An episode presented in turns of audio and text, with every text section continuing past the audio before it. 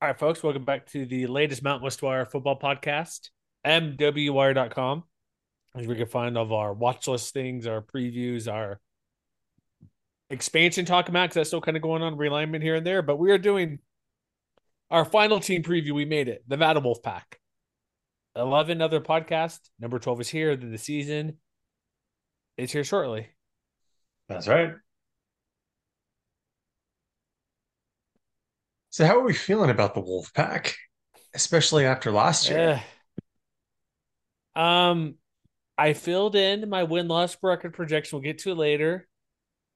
And well, I'm not feeling great, Matt. To be honest, Ken Wilson has a lot, a lot, a lot of work to, a lot of work to cut out for himself to do to do a good job. He took over a very difficult position when Jay Norvell left a year and a half ago, and so it's um there's still work to be done to get this team to be um, competitive within a conference. And he was definitely starting from a deficit, especially after all of the, uh, the high profile defections last year. And, and even despite all of that, you know, it's easy to forget perhaps that the, the Wolfpack actually started last year with two straight wins, you know, on the road at New Mexico State ended up being a bowl team. We've talked about the Aggies a couple of other times in these podcasts.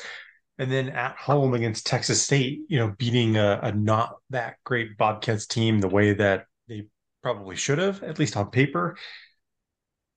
And then after that, the wheels just kind of came off in, in a number in a number of different ways. If it was a one thing, like you know, giving up 55 points to Incarnate Word and a two touchdown loss, it was other things like you know, an offense that got shut out against Iowa on the road, which you know may not be terribly surprising, but also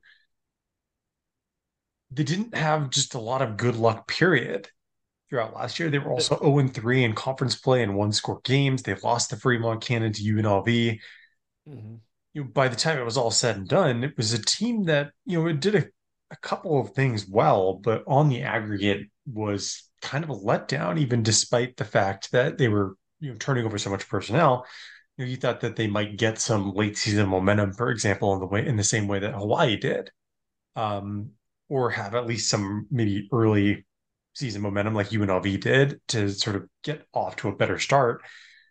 But they finished the year 125th by SP Plus. They finished 114th in net points per drive, and they finished 116th in available yards percentage per drive. And now they've got to try and make progress while also missing you know, maybe arguably their top two or three defenders from last year. Um, arguably their top two offensive linemen from the past two seasons, as well as some other playmakers on the offensive side of the ball. And so I know that there's there are some prognosticators out there who think that they will at least be able to hold the line from last year's two and ten record, but on paper, it's not the great. I mean, it's not terrible because they do have a number of players coming back on both sides of the ball. You know, I believe they're returning at least half the starting lineup on both offense and defense, but there are a lot of questions, no doubt, where it could go in a number of different directions, including a step backwards. Yeah, because look at quarterback, who they start Cox and Illingworth all year long. Like who are they? They rotated and played, whether ineffectiveness or just not health wise. They just I'm looking at the high passing every game. They basically split the high pass high passing yardages per game. So mm-hmm. quarterback's the question. Running back's the question because Toa has been there for four plus years. He's gone. So like it's it's I would like to be optimistic, but I'm also like realist. I'm like, I don't know what's there to like. They they gave up 34 sacks on the offensive line for the quarterback from the but not great offensive line play. They running game was three or just over three yards a carry. BJ Casteel was pretty good receiver. He's one of probably the spotlight of the team with 48 receptions, and he's not there anymore. And so I don't know what to look for. What's what's a what's a positive? Thing? We start quarterback. Like what are they? What is the situation they're going to be? Because they just kind of rotated last year. Nate Cox and doubled the yards of Shane Illingworth, but it's not like he was very good. They only had seven total touchdown passes. Matt, that's got to be one of the worst in the country last year uh, you know, worst in the country for a non-option team. But we'll say that. Um, okay, I we'll think if you if you if you dig deep enough into Illingsworth numbers, you can make a case that he was maybe a little bit underserved by the talent that was around him. You, know, you mentioned the sack rate, and you know this I think ties definitely into the offensive line as well. But you know, between him and Cox, you know, they also absorbed a team sack rate of 8.5% last year, which was 104th in the country. So it's not like the guys in front were often doing them a lot of favors. And at least according to Pro Football Focus, there are some signs to think that like if he can get a little more reliable help from in the passing game, that he might be able to take a step forward, provided he can win the job, for instance. So like he only started six starts, only had a completion rate of 57.9%, only 5.2 yards an attempt. But at the same time, PFF has their adjusted completion rate percentage, which accounts for drops and things like that. And Illingsworth's figure, 71.2%, was actually fifth in the Mountain West among quarterbacks with at least 100 dropbacks. And that was, I think, owing mostly to the fact that he also dealt with, an, with a drop rate of 9.6% among his receivers. So if that comes down, like if that gets cut in half, let's say, you know, that's a hand, that's like one or two more completions per game. That's potentially one or two more extended drives mm-hmm. that the mm-hmm. Wolfpack weren't getting last year. So there is that perhaps to look forward to. But then it may also be that the situation goes back to square one where nobody can seize control of the role, especially since they brought in another quarterback from the transfer portal and Brendon Lewis from Colorado. Yeah, he 15 games um, starting for Colorado in 2021. So, and remember, Colorado not very good team. So it's not like they're no. bringing the guy. The experience is helpful, clearly, but they bring in a guy who was at Colorado was good in 2020. They had a pretty good, their solid year that season, but Brandon Lewis played for one of the worst teams in the country, and he transfers to one of the worst teams in the country. So his his more starting experience and playing time, but I don't wouldn't expect too much. He might I might lean. I don't know if I'd even lean to a starter. It's a competition, but like they bring him yeah, in I mean, because Nate Cox is gone, so just Illingworth versus uh, Brandon Lewis. Brandon Lewis here. And, and I think it's worth noting that you know in his time with the Buffaloes, it wasn't like he was bad. You know, it was it was a sophomore season, or excuse me, it was a freshman season, I believe. Um, maybe a redshirt freshman. I apologize, but COVID year, whatever you want to call it. Yeah, but he completed 58% of his throws and he had 10 touchdowns against only three interceptions. Mm-hmm. You know, Not he bad. was, he, I believe he had uh, a streak of 150 yard, uh, completions without an interception or 100, 150 attempts rather. Um, 150 completions without an interception would be remarkable. Anyway, that was the third longest streak in that program's history. So, like, he has flashed a propensity to at least take care of the football, which is not an insignificant thing in an offense that looks like it's going to have questions everywhere. I think the, I think he also may deserve at least a little bit of the benefit of the doubt because, as you mentioned, like Illingworth last year, he didn't have a lot to work with them around him in Boulder either, and so I think the hope is that one of those guys is going to claim the job clearly enough that they don't have to go back through this rotation that cost them like half the season last year. But if it's they so can't, tough. it's so bad. But if they can't, you know, then there might be other options on the table. Like maybe they give AJ Bianco, the former, you know, top recruit from Hawaii, maybe they give him a look. Or alternatively, maybe they turn to a true freshman like Jax Leatherwood. So I think they're hoping for the best. But at a minimum, maybe they have options that they can at least turn to if it looks like the rebuild is going to take another season and they're going to want to get younger guys longer, you know, more extended auditions, you might say. Yeah, and then if we go to running back, like I mentioned, Luis Toatal, who started seeming forever and was above average throughout this time time frame. But okay, now what are they going to do? They bring in transfer running backs like um, um excuse me, um, Sean Dollars from Oregon. They're top two. They have Ashton Hayes, both transfers coming in. Maybe they can come and do something for playing, um, like especially Dollars at the, a good Oregon program. And then where where did Hayes come from? Was he from Cal? Yeah, Cal. And Cal's not necessarily known for their explosive offense but it could be more transfer guys stepping in. It's also a lot of schools like transfer guys who's going to come in and start. They come in right away, and maybe dollars could do something for them to at least replace guys who've actually played a little bit of college football. It's tough to replace a four or five year starter.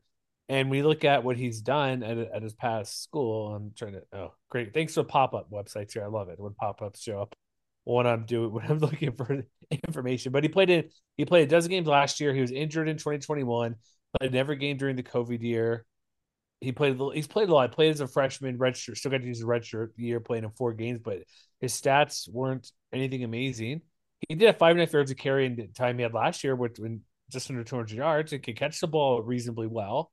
So there's that. Like there's, I think there is some potential with him there for just being around a really good program in Oregon, but his experience is lacking, which most transfer players who come in are they transfer for a reason, not getting playing time, um, didn't live up to the expectation, or just whatever reason it may be.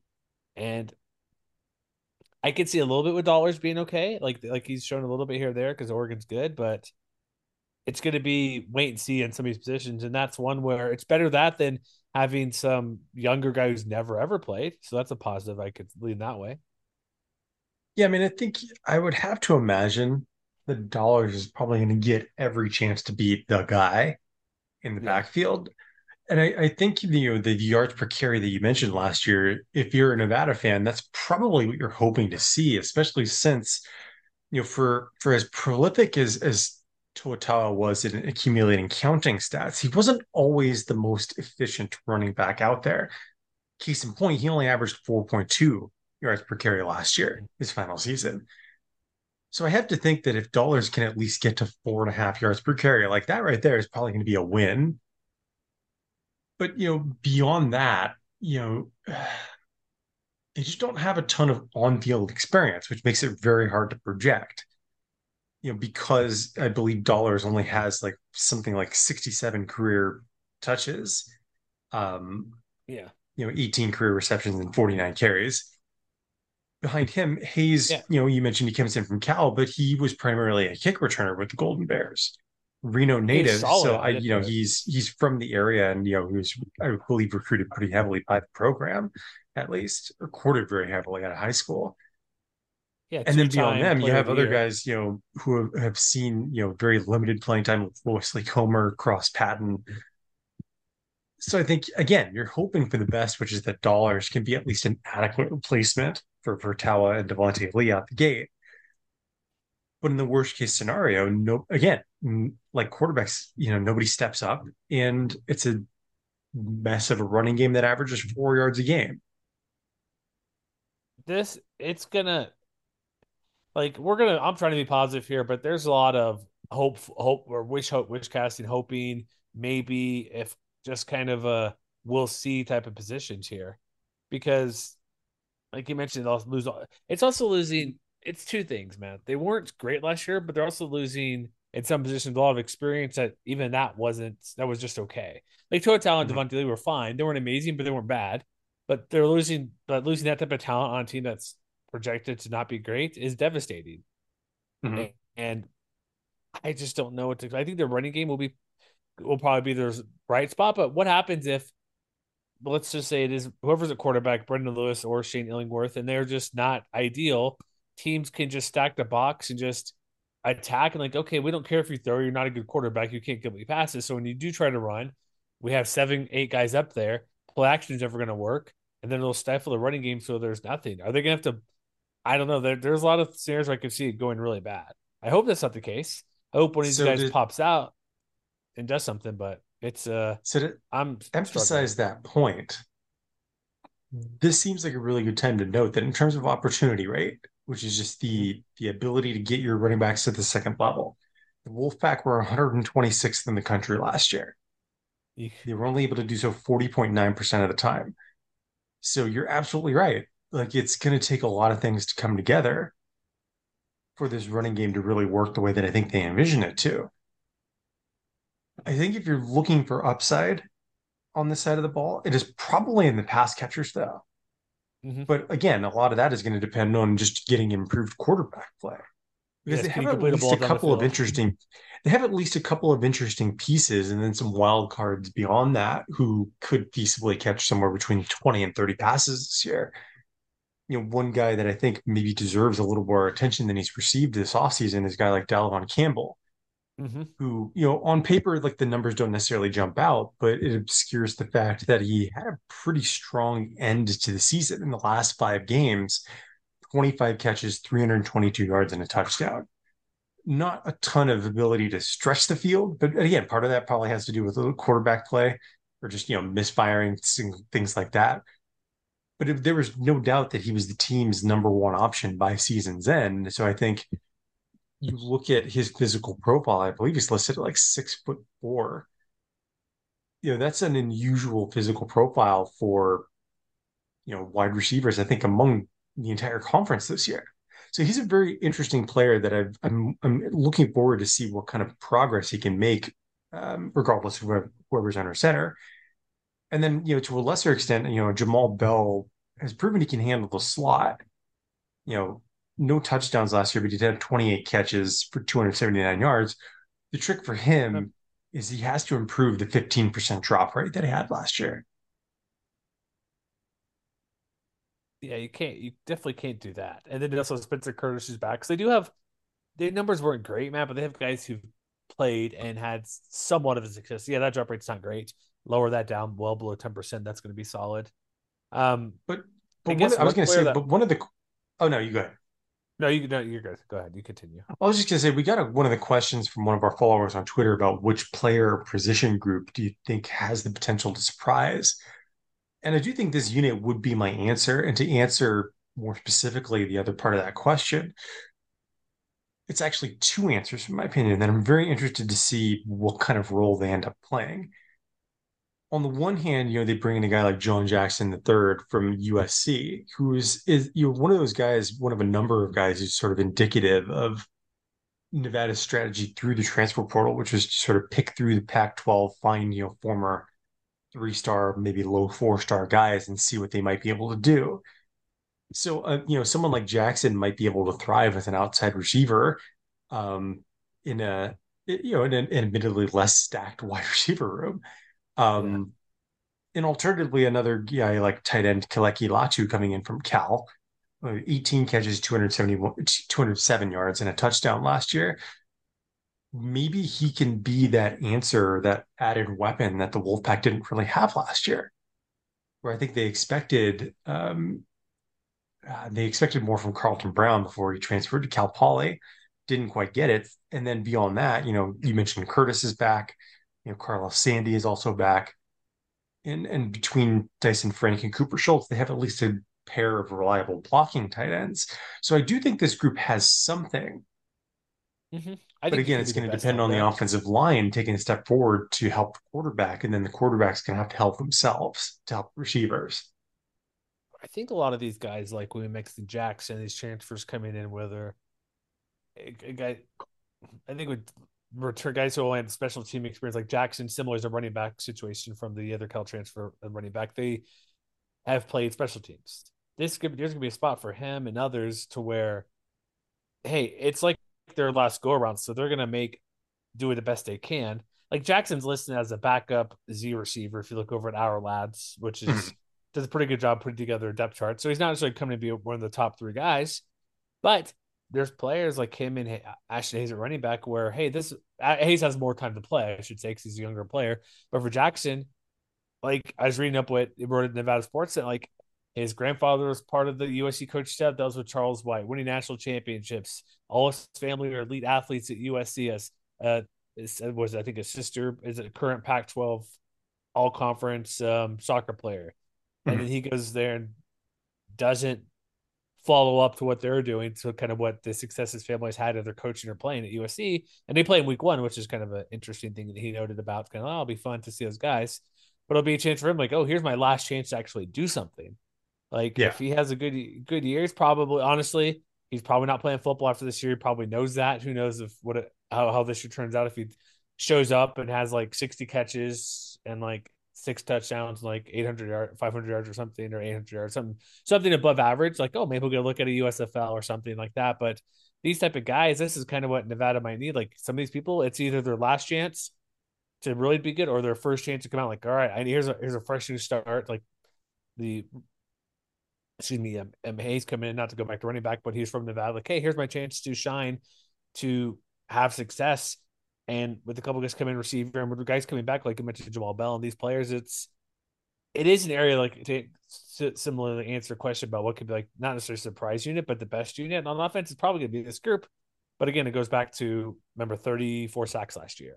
Illingworth had minus and, 111 sacks yards, 20 sacks. And so the line's going to bear a lot out to this team how well they'll be everywhere. Yeah, and it's funny too because you you the way that you frame sort of the situation with every other position group that we talked about so far, you know, guys who are coming in from other places, Pac-12 destinations, who are like hungry to take advantage of that chance. Mm-hmm. That doesn't really apply to the offensive line because you know, on the one hand, it was not particularly good last year. We mentioned the sack rate a little bit earlier. Also ranked in the triple digits nationally by stuff rate, by you know overall sack rate, which I think I mentioned earlier. Line yards per carry, they were 119th, and they and they very clearly missed Aaron Frost, who, by the way, no longer with the team. He transferred out to Arizona State, and then they also lost their best offensive lineman from last year as well, Grant Starck, transferred to Oregon State. So even despite the fact that they're bringing back seven different players who had at least one start last year, you know, it goes back to what you mentioned earlier about, you know, re- returning production is only going to get you so far. Other than maybe Zach Welch, who, you know, six starts last year, you know, 67.8 PFF grade was, I believe, the best among uh, any returners among this unit there's just a lot that we don't know about how much they're going to be able to improve because a lot of guys got playing time last year and you know maybe there's one or two open competitions but there's a lot of unknowns. Like one one case in point you know Isaiah World is probably going to start at one of the left tackle or one of the offensive tackle positions. He was at right tackle in 2022 he's projected in, in most places to the left this year. But he had 11 he gave up 11 sacks according to pro football focus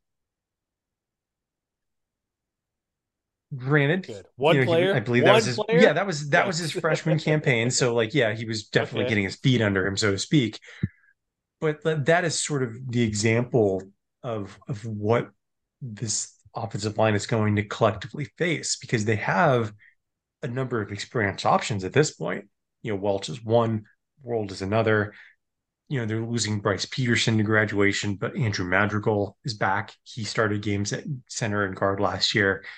So that you know, they have players back. Like we haven't even mentioned like Kai Arneson, Frank Poso, you know, Jacob Joey Capra, excuse me. So they have options, but it's one, we don't know how it's going to shake out. You know, who's going to win starting jobs. And two, it's not a given that they're going to progress. And so if this unit stagnates, then the rest of the offense is going to end up navigating a lot of the same problems or all of the same problems that they did a year ago.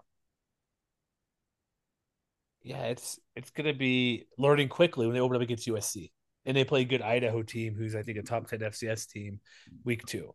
So they're to be thrown out there quickly, and that lack of experience, yeah, they started and played a little bits.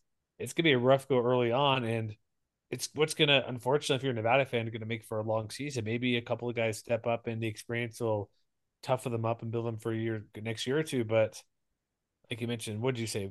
Seven play like one start each for a handful of players. That's not a lot. Mm-hmm. That's not good for a play when you when you what they lost from last year. So I it's hard to say it can't be worse than last year, but they may want to buckle up, man, and be ready because there's a chance it may not be as good as last year. Yeah, I think if you're looking for improvement, you just you want an offensive line that can keep defenders from getting into the backfield as consistently as they have been over the last couple of years.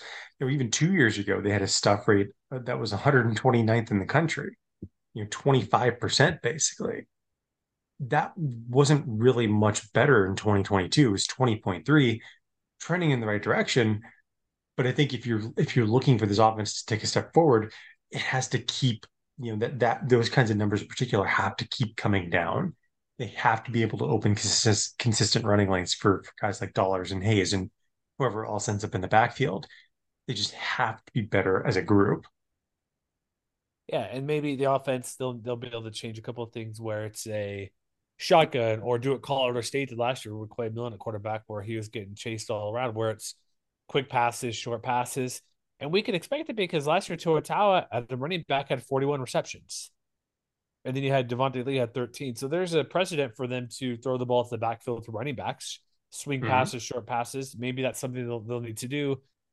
and maybe do some counter type plays, whether play action counters or just traditional. Like I, mean, I know I mentioned before, play action may not work if they're not throwing the ball well, but something a little bit creative, a little bit to just give the quarterback an extra half second or second with some sort of delay type play, motion, shotgun, something. They, are going to have to be a little more creative in the plays they run to allow more time to throw if the offensive line is not very good. And so there's mm-hmm. a couple of things they could do, and probably what they'll have to, maybe have a pulling tackle or a pulling guard on certain plays just to have an extra blocker for some type of play they're going to run. Have a tight end or have a receiver go in motion to kind of clip a defensive end and run a quick out route or something, or like a fade, or like a not fade up, but like a you know, I mean, just like just kind of going across 2 mm-hmm. yards across line scrimmage for a quick pass. So I don't, sorry, I don't know the exact term. Kind of an out pattern, but a shorter one, if you know what I mean. But something like yeah. that to get the get the ball out of their hands quickly and provide as much time as possible, and that could be a way to assist or build confidence to where they're making plays. Whether so the quarterback's obviously not getting rushed down or chased down, the offensive lineman is not getting beat as much, or just shows them just showing any type of success will build confidence. Like, oh, I can do this and then maybe that'll work and that can get them a few more points here or there. But that's kind of what they'll probably have to do and rely more on scheme than talent until those to kind of balance out and even out to where the talent gets closer to what type of scheme they want to run, that they can open the book more. So mm-hmm. that I think that's their best hope with this inexperience of a line, new quarterback, new running backs. Like it's a lot of new players coming in. And I don't have offhand how many players came in to participate in spring football, but regardless, it's a new it's a lot of new team, whether graduation and transfers coming in, and the offense is going to have to, uh, again, they're have to make make the most of what they have, and some of these guys want to themselves or give one last chance to ball out. So now here's a fun question for you. Mm-hmm. Do you think the defense is re- reloading, or do you think it's rebuilding in 2023? Man, I don't know. They gave up, let's see, 55, 48, 31, 35, 41, 41 points a game you know what's kind of funny? Like by some measures, the defense was very Mexico like last year. Okay. And I say that because you if you if you like I said, if you sort of examine the numbers a little bit clo- more closely, I mentioned earlier yeah. That the, the team as a whole was 114th in net points per drive, for example.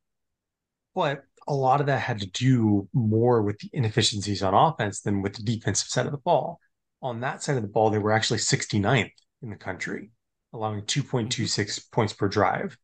Same thing with available yards percentage, you know, where the offense was 125th, the defense was actually 51st. And they did at least a couple of things well. Like they had 11 interceptions last year in pass defense. They had a sack rate as a team just outside the top 50, 6.7%. percent mm-hmm. But as I mentioned earlier, they're they're replacing just as much on this side of the ball, if not more and I think the there is maybe even bigger questions about how they're going to replace some of the production, especially up front, where they're having to replace Dom Peterson, an all-time program great, with you know some known quantities back for the fall, but no one that has proven to be anywhere nearly as productive as he had as Peterson was in his career. No, he was great. I know he's a little bit injury issues here and there, but he's your favorite player ever from Nevada football. We get it, but he's also really That's good. Correct. Like he, he, you're right. He took up space. He made plays. He may not. I honestly don't think he got the recognition he should have deserved for how important he was to this team. So that's a gigantic loss. And his well, career, here's what I'll say. Here's what I'll say though. I think the interior of the defensive line might be all right. Well, I think they got Jackson necess- from Oregon, who could be interesting. Well, is he isn't he more likely to play linebacker? Oh, or they have him set up for an edge? Eh, I've seen both, so maybe I'm misspeaking here. But continue with your thought well, about the interior. What why it could be so good? Well, I was. I mean, I'm, I'm. I mean, I think they'll be adequate. I think because they have at least three or four guys who could reasonably fit into that rotation, and even if there isn't an all conference performer in the bunch, they might all be like relatively strong links collectively. So, like, you know, James Hanson and Dion Washington, for example, only combined for three sacks and eight TFLs last year. But, you know, between the two of them, they, I don't think they were on the field quite as often as Peterson was from down to down. So, Yeah, and just to, I, I went and I looked that up real quick. Peterson played 490 snaps, and both Hanson and Washington played under 400. So you figure, you know, some of that workload comes to them. Maybe they're a little bit more productive. You know, yeah. they also brought in, you know, Machiavelli uh, uh, Malotumau from Utah Tech. Limited sample size, but he was pretty productive with the Trailblazers. You know, Dwight Togilia, same thing, pretty promising in a small sample last year for the Wolfpack. So the interior might be fine. I think the bigger question is okay, well, who's going to rush the passer from the edge? Who's going to defend the run from the edge? Because you know they do have some holdovers from last year. Louis Cresto is back. Thomas Witt is back. You know Elijah Winston, who's probably going to be that primary rush linebacker, is back as well.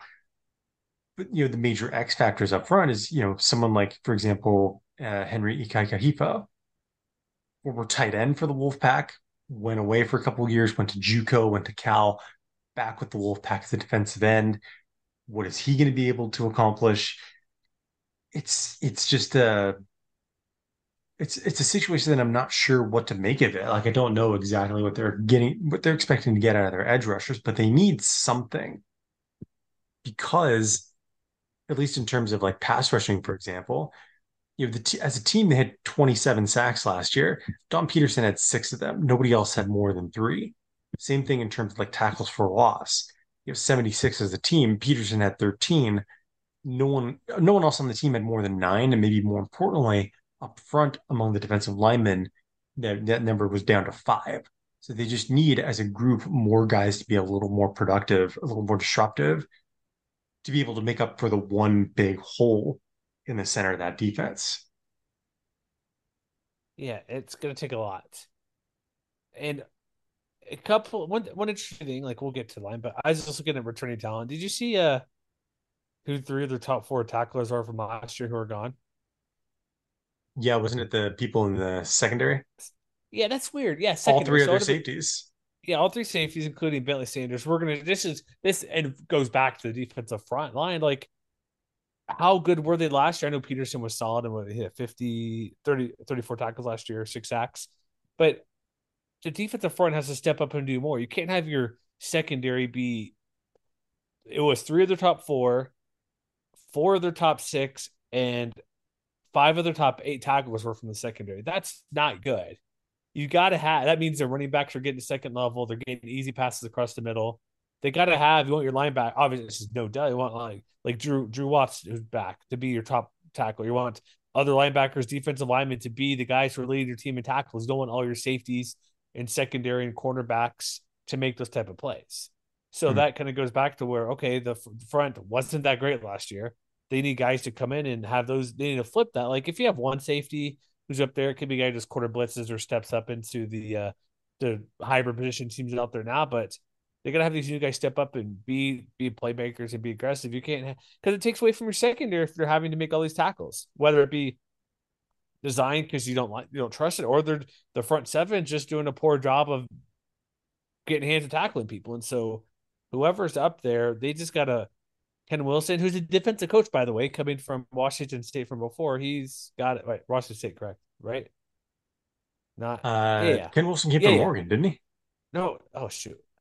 Who, oh man, I, I don't want to get this wrong. This is terrible. I I want to hold on. I want to double check. I, am like, wait, as soon as I said, I'm like, wait, is that right? I'm pretty sure it's Oregon. I don't know why. Yeah, it was Oregon. I don't know why it's Washington State. I'm thinking of something else. I apologize for that.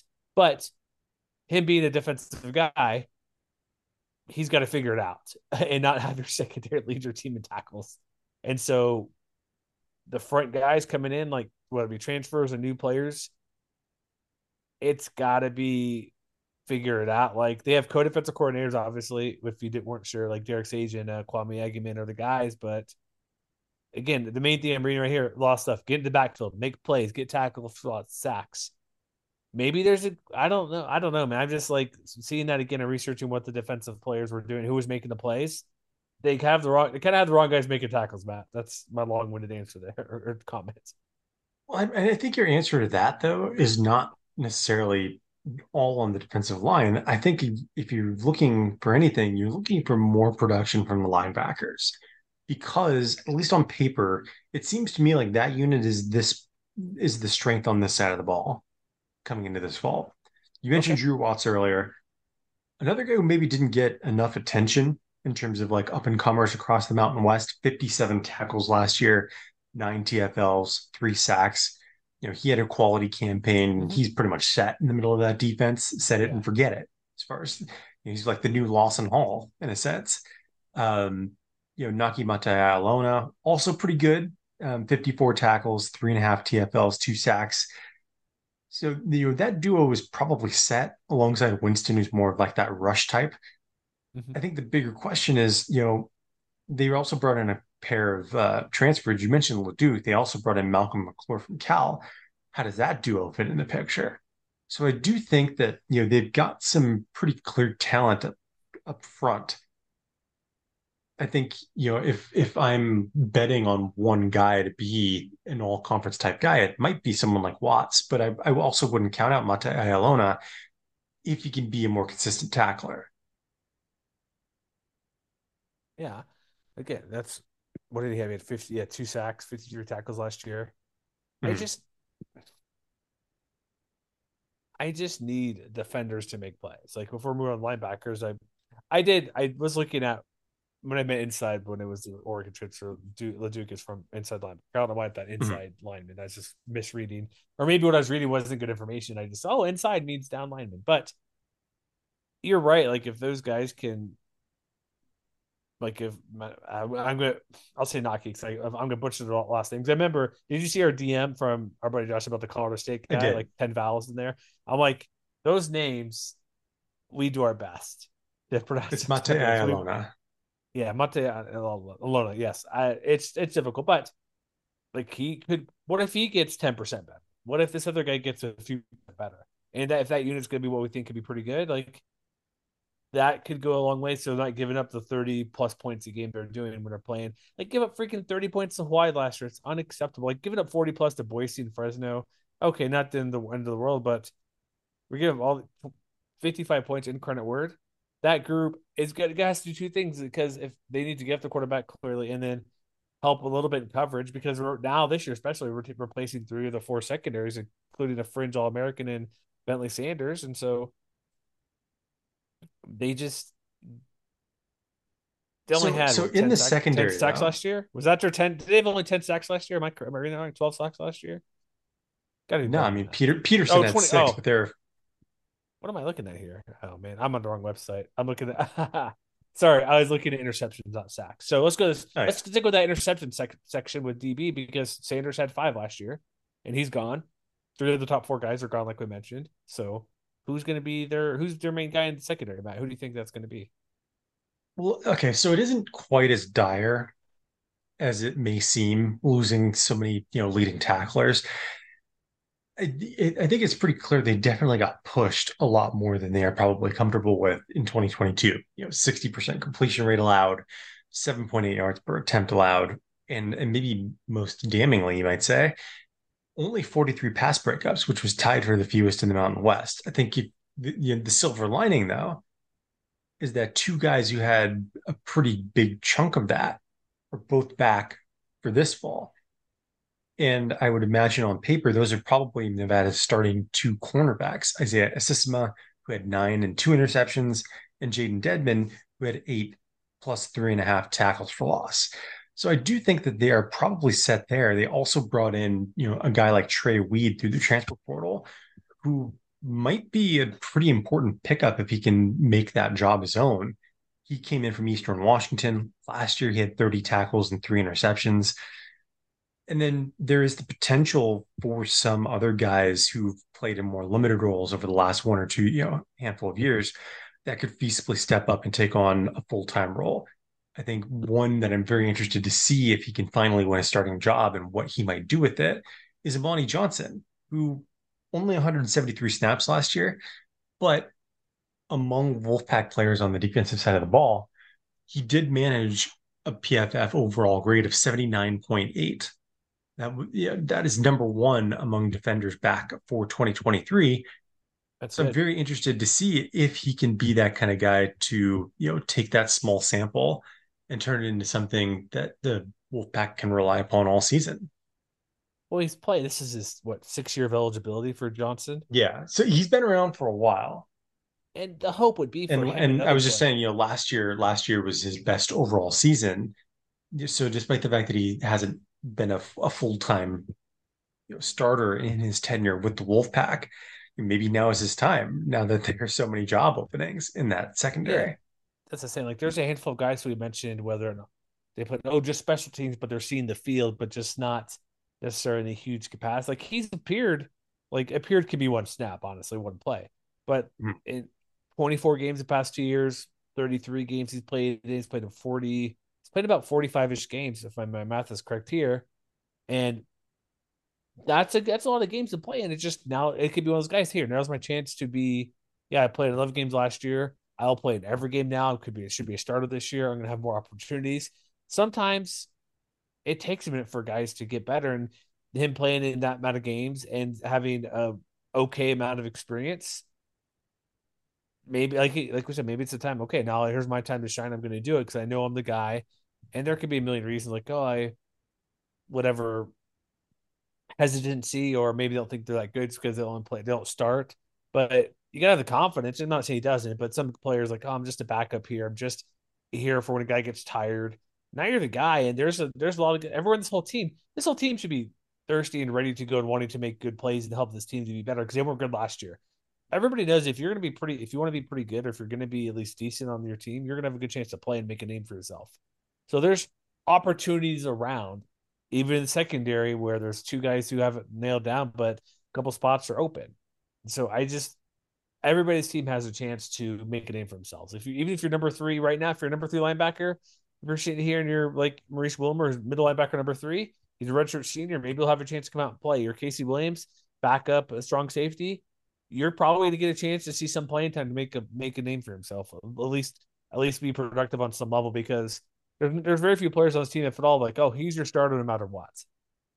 There's not a ton of players. There's going to be room to shift this depth chart around to make plays and move up, move up, or even move down if you're one of the guys who unfortunately doesn't play extremely well. There's opportunities abound as I'm getting that, And I think that's what there could be hope for this team. Guys, there's just coaches are give guys a chance to come out there and play. Maybe not so much on special teams though. Yeah, that's fair. That's fine. But th- but that's because you know Nevada's in a pretty Brandon good spot there, all things considered. All time yeah. conference Brandon... leader now in field goals. Field goals made. Yeah, I, I remember was it Purdue he beat a couple years ago, like in 2019. Ah, those were the days. Beating Purdue and guys stiff arming. Uh, was it a Carson Strong throwing a stiff arm against people and spinning around, running for big plays. You know, wasn't entirely healthy last year. Did miss five games in the middle of the season, but was still uh, just as good as ever when he was on the field. Ten of twelve on field goal tries last year, and even when he was hurt, you know Matthew Killiam you know, held his own when he had you know the opportunity to shine. Three of five on field goal attempts, ten of eleven on extra points. So I think that Wolfpack fans can feel pretty good about the future once Talton graduates. And then Matt Freem also had a pretty nice debut as a punter as well. Um, so uh, yeah, it's just it it may not be a, a unit that has like all conference players anywhere, but Talton's definitely be in the conversation, and it wouldn't shock me because you know punters do tend to have kind of linear year over year progress. So if Freem can improve just a little bit more, that could bode well for the defense's chances of getting off the field a little more often as well. Yeah, help with the field, help with those things. So it'll be, you know, it will be the strength where making field goals, the offense comes up short, but uh yeah. Also, one thing before we get to schedule, um, did you see they're bringing in the uh, touchdown trident to counter the uh, takeaway trident? Well, that's good. Hopefully, can they use it enough this year? Though that's the thing. I want them to. You can't bring out a new trophy or sideline prop and uh, have it kind of sit in the trunk all year. So they better get the offense brings that motivation to have the takeaway trident do well and also the touchdown trident. So looks like um, it was um, I think donated with four new tridents, two for touchdowns, two for takeaways. So Hopefully, they'll get that team sparked up like the giant slot machine we have in, in UNLV. Boise State used to have the turnover thrown or the touchdown thrown. What was it? I forget what it was. I think it's a turnover thrown, right? A couple yeah. years ago. So props are great. Now just uh, hopefully get to use them a lot because that's that, that's what makes college football fun. That's right. All right, time for schedules. Let's do it. Oh boy, they start at USC. Number six ranked USC, Pac-12 Network, evening, late afternoon game. Um, is this going to be like an Alabama Utah State game last year where the starters were pulled at halftime because it's getting such out of hand? Probably. Oh, great. Like what? What? Like not to. Get, we're both saying it's lost. We're not. We know what's going on here. It's not going to be a victory for the Wolfpack. Like what can we? What do you want to see in this game? Where okay, I see something here to where there might be like show some sort of uh like proof of concept or something where okay I see where there's a positive or bright spot here. Like, what can we see? Is it because the USC defense was not great last year? I don't know how much better they can be this year. Is that an area where we see if the quarterback or running back make some plays, make some opportunities for himself to say, hey, there's a little something there? That's about the only area yeah. I can maybe see defense is going to struggle, including the good. They're secondary. they're not going to match Caleb Williams and Brenden Rice and Mario Williams and Dorian Singer and company point for point. Like, I think that's pretty clear. Yeah, I think even the the most optimistic wolf Wolfpack fan will probably agree with that. But I do think you're right. Like, yeah, the the Trojans also brought in a ton of players through the transfer portal. Um, again, again, yeah, and and they do have you know standout holdovers like you know Calen Bullock is back. He might be the best safety in the country. Shane Lee is still around. He might be an all conference player. So, but I do think like if he you you got to at least prove you can move the ball a little bit. Yeah, Even if on paper the Trojans will have more talent, like you, because you're going to get the first crack at at seeing just how much progress that USC is going to be able to make on that side of the ball. That's a team that harbors playoff aspirations. So mm-hmm. I think if I'm in, if I'm a Wolfpack fan, I'm just looking for I don't know, 17 points maybe. Interesting. Okay. Yeah, we'll see. The line right now is 38 and a half, 38 and a half in favor of obviously USC. So, or excuse me, 30. Probably going to be a long 60. day, though. Yeah, so it's a loss. Next game should be much more competitive and much better when they take on Idaho at home. Because they are shoot, aren't they? Um, the it's, it's in Reno, obviously playing the Vandals. What what is they? I saw it the other day. I need to check. Were they number seven in the FCS poll? I don't recall exactly where they were, but I can tell you in the FCS minute if you'll if you'll allow me. Um, they were a playoff team last year for the first time since making the drop to that FCS level. Top 25 in offense, top 25 on defense. They really engineered a pretty strong turnaround under their new head coach, Jason Eck.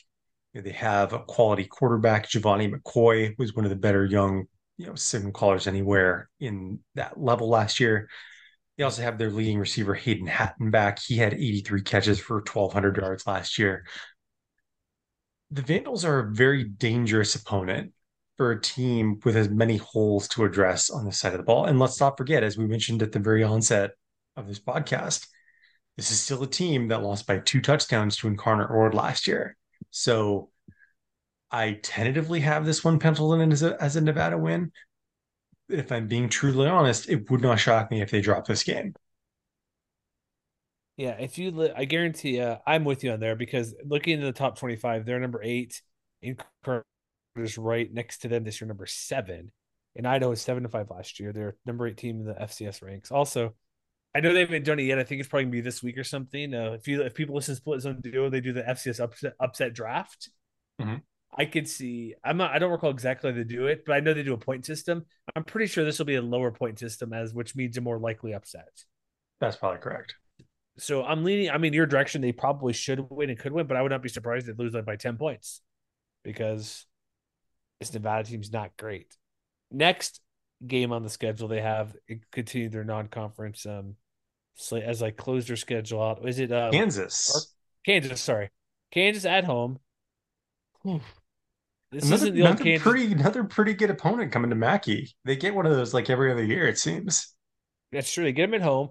The offense is what's going to be difficult because they have both the preseason Big Twelve quarterback of the year and running back of the year, and so they're going to have some challenges. Like the defense gonna be tested the first three weeks of the season. Even against Idaho, they'll be tested a little bit, but like the way Kansas plays is like remember if you people watch the Arkansas Kansas bowl game last year, that was one of the most exciting games in the country. And it had what a hundred plus points in that game. I think it went to overtime as well. But when they have all this type of talent on at their positions where um if I could speak today, like they have an offense that's gonna run up the score. This it won't be as bad as USC game, but they're not going to be able to keep plays like Jalon Daniels throwing the ball and things like that. Scoring points is going to be what they do. And I don't know if they can stop Daniels or others on this team. It's going to be tough. I mean, I think that the situation here is sort of what you're looking for against USC because while the Jayhawks do, I mean, you mentioned, you know, the offensive talent they have, Daniels, Neal, you know, also tight end Mason Fairchild, pretty good himself, uh, as well as like one of the better uh, offensive linemen anywhere in the Big 12 and Mike Novitsky at center. Yep. There's more questions on the defensive side of the ball. So even though they do have a guy like Cobee Bryant coming back, he was an all Big 12 pick last year, 12 passes defended. You know, if you're Nevada, you just want to be able to, like, again, you just want to score some points, move the ball, especially since, you know, the Jayhawks were really kind of a story of two teams last year where they got off to a very strong start. As everybody remembers, they were 5 and 0. But then after dropping the one score game at home to TCU, injuries played a role in this to some extent, but they weren't quite the same team in the second half of the year either. You know, they gave up 40, 52 points to Oklahoma on the road, gave up 35 to Baylor on the road, 43 to Texas Tech, 55 to Texas, 47 to Texas or to Kansas State, their arch rival. Mm-hmm. So I'm guessing you can understand what I'm getting at. Like the defense yeah. took a major step back as the season progressed against some serious competition. So I think if Nevada wants to prove that they can be serious competition this year, I don't think they're going to win this game either. But you know, this is the kind of game that they should be able to make more competitive if they hope to compete in the Mountain West this year. Yeah, I think it. Yeah, it's going to be closer than USC lost because the defense isn't that great, but it's going to be an unfortunate another defeat for them. Mm-hmm. Like this, I think defeat's going to be the uh, main focus of this year, right? This team we're talking about, because then they go to. I think Texas State is a real chance for them to get a win this year, because Texas State was one of the worst teams in FBS last year. Not great, no.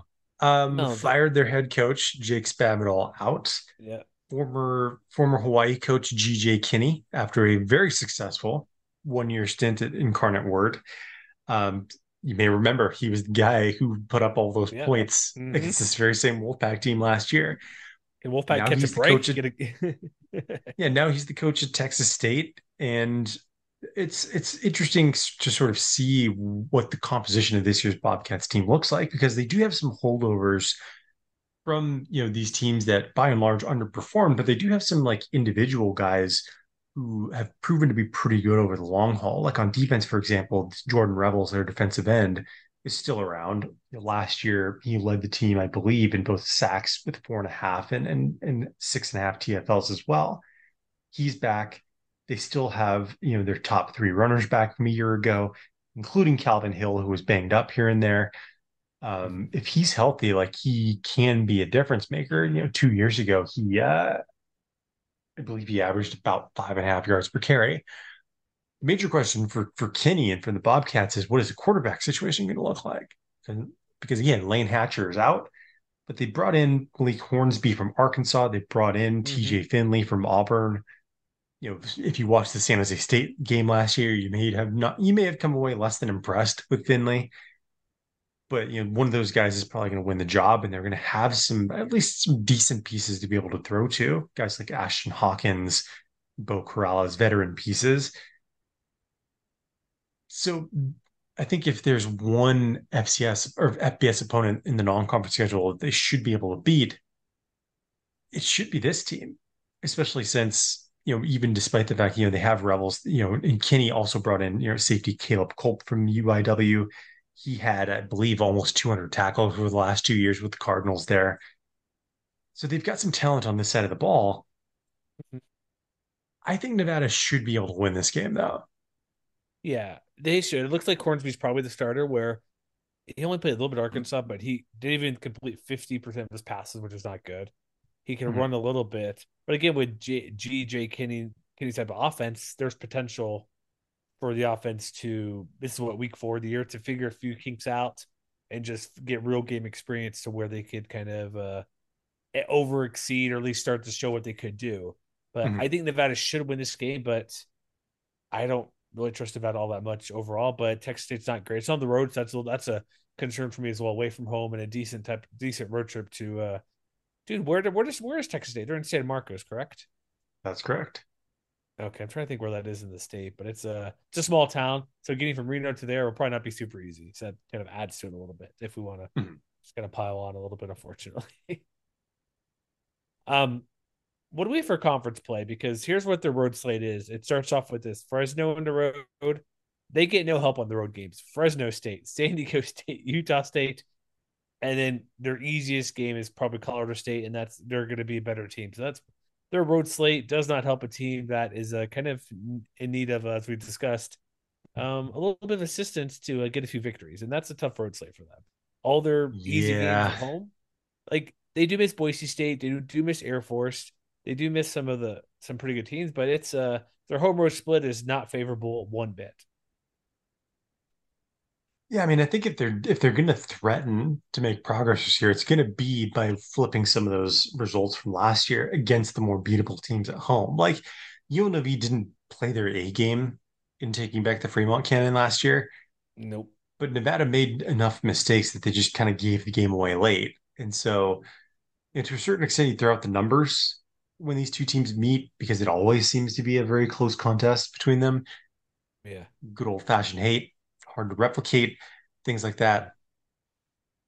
And then if you, I guess, if you want to compare them against New Mexico and Hawaii, it's it makes for an interesting trio because that's you know that's the three teams that are generally considered to be projected to finish at the bottom of the conference this year. But me personally, I have better feelings overall about the Lobos and about the Warriors than I do. And I think a lot of that has to do with the fact that, in particular, I feel better about their chances to make improvements on offense. Yeah. So so even so even the home games may not necessarily be that easy, especially if the Wolfpack can't figure out their quarterback situation, if the offensive line can't, you know, collectively protect the quarterbacks better. There's potential it could be just as messy even as other teams are figuring it out. Yeah, because at home UNLV should be better, I think, or at least, at least even if they're the same, they're better than Nevada. New Mexico, there's hope with Dylan Hopkins and the UAB uh, guys coming in, quarter coordinator, quarterback, Danny Gonzales redoing his whole staff.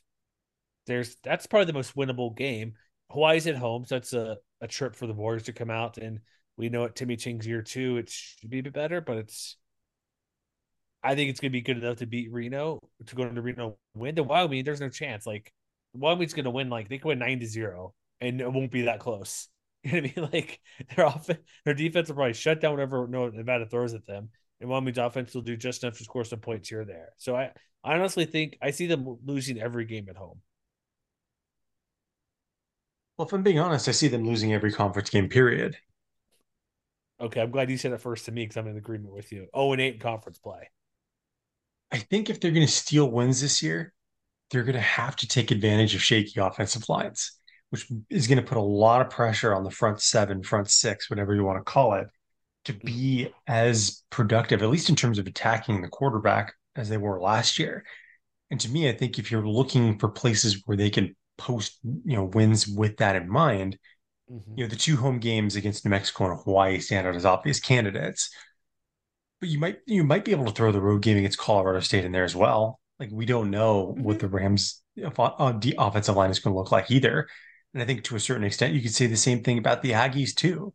So, you know, that four game stretch going into November, two home games followed by the two road games back to back. If you're looking to make hay, I think that is the most likely stretch that they're going to do it. Yeah, like I'm looking at games they could win. Maybe UNLV, just because the rival, it's been close, but New Mexico, Hawaii, Colorado State. I'm maybe not Utah State as much. I think they probably have more talent overall, but I could, if I'm being an extreme optimist, I can, and it's not very good to say when this might be two wins, but I, I do think there's a chance it could win at if everything goes right, three conference games. But I, I, going week to week and everything in the vacuum, I don't see them being better than any team on the schedule they face. There's chances Hawaii, so, like I said, it's difficult. New Mexico, I'll see it when I believe it, but yeah, it's over for me in league play. So, so let me ask you this then: mm-hmm. if you see three or four potential conference wins on the table, we've yeah. talked about a lot of questions that the Wolfpack are going to need to answer. What do you think is the one question that if they absolutely hit the nail on the head and find the answer for this year, maybe even, you know, depending on the situation for 2024 as well, what do you think is going to be like? What is the answer that you think is most likely to propel them to the, as many wins as they can find on the schedule? That's a good question. Based on who they play and what the, because there's a lot of questions. Like we mentioned, so many question marks of what they have with transfers or guys who are just finally getting the chance to start. I think here's the thing. Look at who they play in Mountain West, and they'll kind of answer a question. The only legit offense they play that's going to be elite is Fresno State. No other offense should scare an average team in the Mountain West. So that helps them a lot. So they don't need to score a lot of points to win a couple games of league play. Like maybe UNLV, they could show flashes. Possibly that's an unknown with Brennan Marion, his offense there, and Doug Brumfield throwing the ball.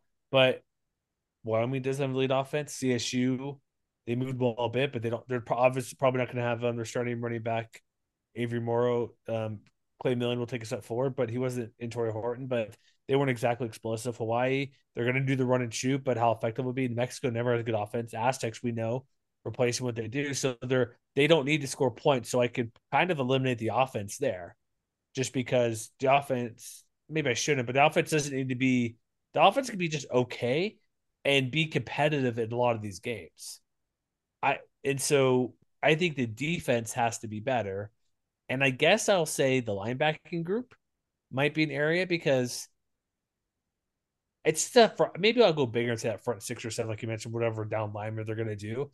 I think if if that area, if they can limit these offensive limited teams are facing to even fewer points, that will help them a lot. I, I think that's where I'll go the front bit because if they slow down San Diego State, okay, they honestly may only need 17 points to beat San Diego State, New Mexico, or Wyoming. I don't think that's far fetched for them to score that few points and maybe win those games. So I think if the defense can take a step forward, that front seven can attack the quarterback, and you're not having your secondary be three of your top four tacklers, that's what I think would be help them the most this year. And I guess going forward, but for this year, the way schedule plays out, they don't need to score a ton of points to win more to win some games. They just got to slow down the teams that don't have offense and allow their offense and allow that side of the ball to limit opposing offenses to where when you score with Brandon Talton, if you give him four field goals, okay, they they might win a game twelve to six against like New Mexico possibly. Wolfpack need a quarterback, dude.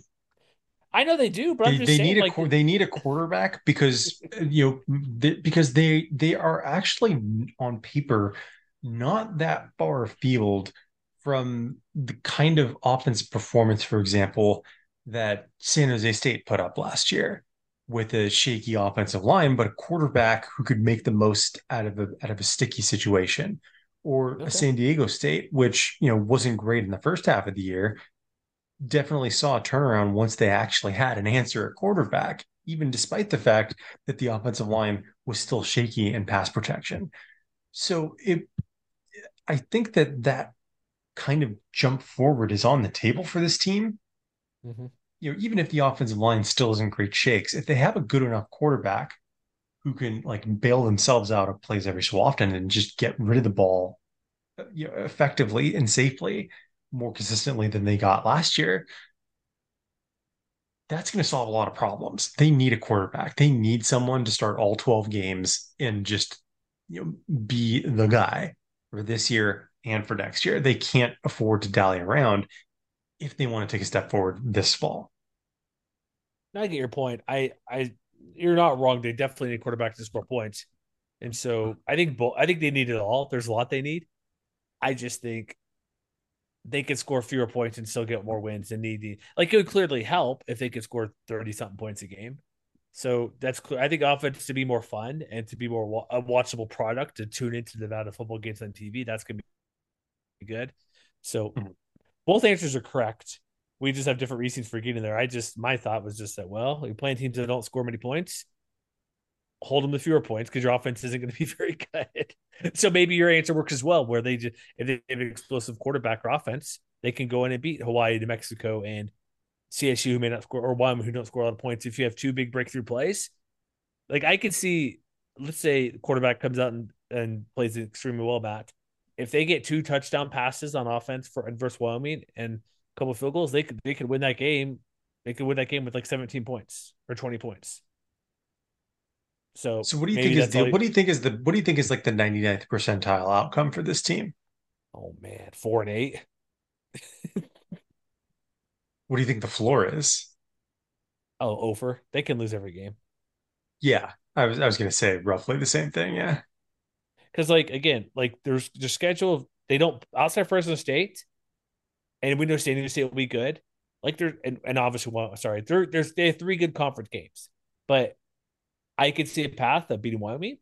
I could see a path to beating maybe San Diego State. Like I'm I'm reaching here, but the way the, the reason I'm saying, folks, people like, oh, you're ter- side, they're not going to win. I'm like, they're probably not. But the way those two teams play, what if what if Nevada gets a kick return for a touchdown and a short field and, and score like score 17 points of turnovers? Hmm. Or what if they're they flip the field or Brandon Talton hits a hits two 56 yarders in the snow in that final weekend? Like I could see same thing as San Diego State. I could see paths for wins just because the way those other teams play doesn't mean they're going to mm-hmm. win, but I I'm thinking four wins. Like if I'm going to pick two conference games you're going to win, I'd be picking New Mexico, and I guess Hawaii because they're at home. I'd pick those two games if mm-hmm. I'm going to go to say they're ceiling of four wins. I guess we'll wait and see. I just I I mean I don't feel about I don't feel good about their chances this year. Nope. But I do think if they do at least resolve some of the concerns that they have that we've talked about throughout this podcast, then I think at a minimum they should be in a pretty good shape to really make a move in 2024. Yeah. We'll see. That's why they play the games, right? Yeah, it's another year of kind of building things up and so hope we get that experience, which this could be like we'll wrap up here quick. A couple years ago, I mean, like they were terrible. Like Logan Wilson's freshman year, they're awful. But they end up having like eight plus starters for the next two to three years and eventually mm-hmm. got better. And hopefully that's the case where it's not always correlative just because you play and experience means you're gonna be good, but it can't hurt. And so maybe that's the path they're going on all these positions. But uh, that is our Nevada preview. We project them to unfortunately not be well. Hey, pleasantly surprise us, Ken Wilson. Get get like a couple wins and play. Give an upset scare to Kansas or something. That'd be awesome to see. But this does wrap up our our preview season. MWR.com Again, check our website, if you like our show, subscribe, all that fun stuff. Keep coming to your inbox. Next up, we'll have our we're gonna figure out some bold predictions and mega preview. Matt, maybe I'll have you record something from the road. I don't know if you could send that in. That might be something we could talk about if you have time. Not to put pressure on what's going on with your life at the moment, but it'll be me and a combination of others to do our big mega preview for some sort of big picture projections, predictions type stuff. And then week zero has three games in less than two weeks we survived the offseason. You love to say that, don't you? That we survived the off season. That's right. We're we're we're almost there. I could taste it. I do. The season's so short. It's four months. That's it. It's so short. And yet it we consumes us all season, all off season long, it, all year long. Oh, I can't wait to talk about games. I know it's so dumb and stupid and fun. It's great. So we'll be back. Games are coming up soon. Again, MWR.com to find all of our stuff, and we'll and Twitter MWC Wire as well. And we'll be back next time. At uh, we'll be talking some uh, some games and stuff pretty soon.